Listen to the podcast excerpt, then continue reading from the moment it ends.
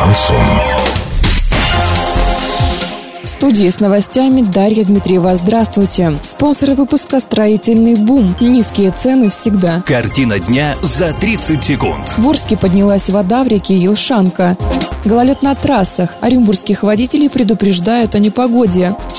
Подробнее обо всем. Подробнее обо всем. В Орске поднялась вода в реке Елшанка. По словам водителей, в районе храма Георгия Победоносца на улице Воснецова вода практически подобралась к пешеходному мосту. На самом деле это не так. До моста осталось метра три. В выходные на территории Оренбургской области ожидаются осадки и гололед. Неблагоприятные метеоусловия могут существенно осложнить дорожную обстановку на региональных трассах. Об этом сообщает в региональном УГИБДД.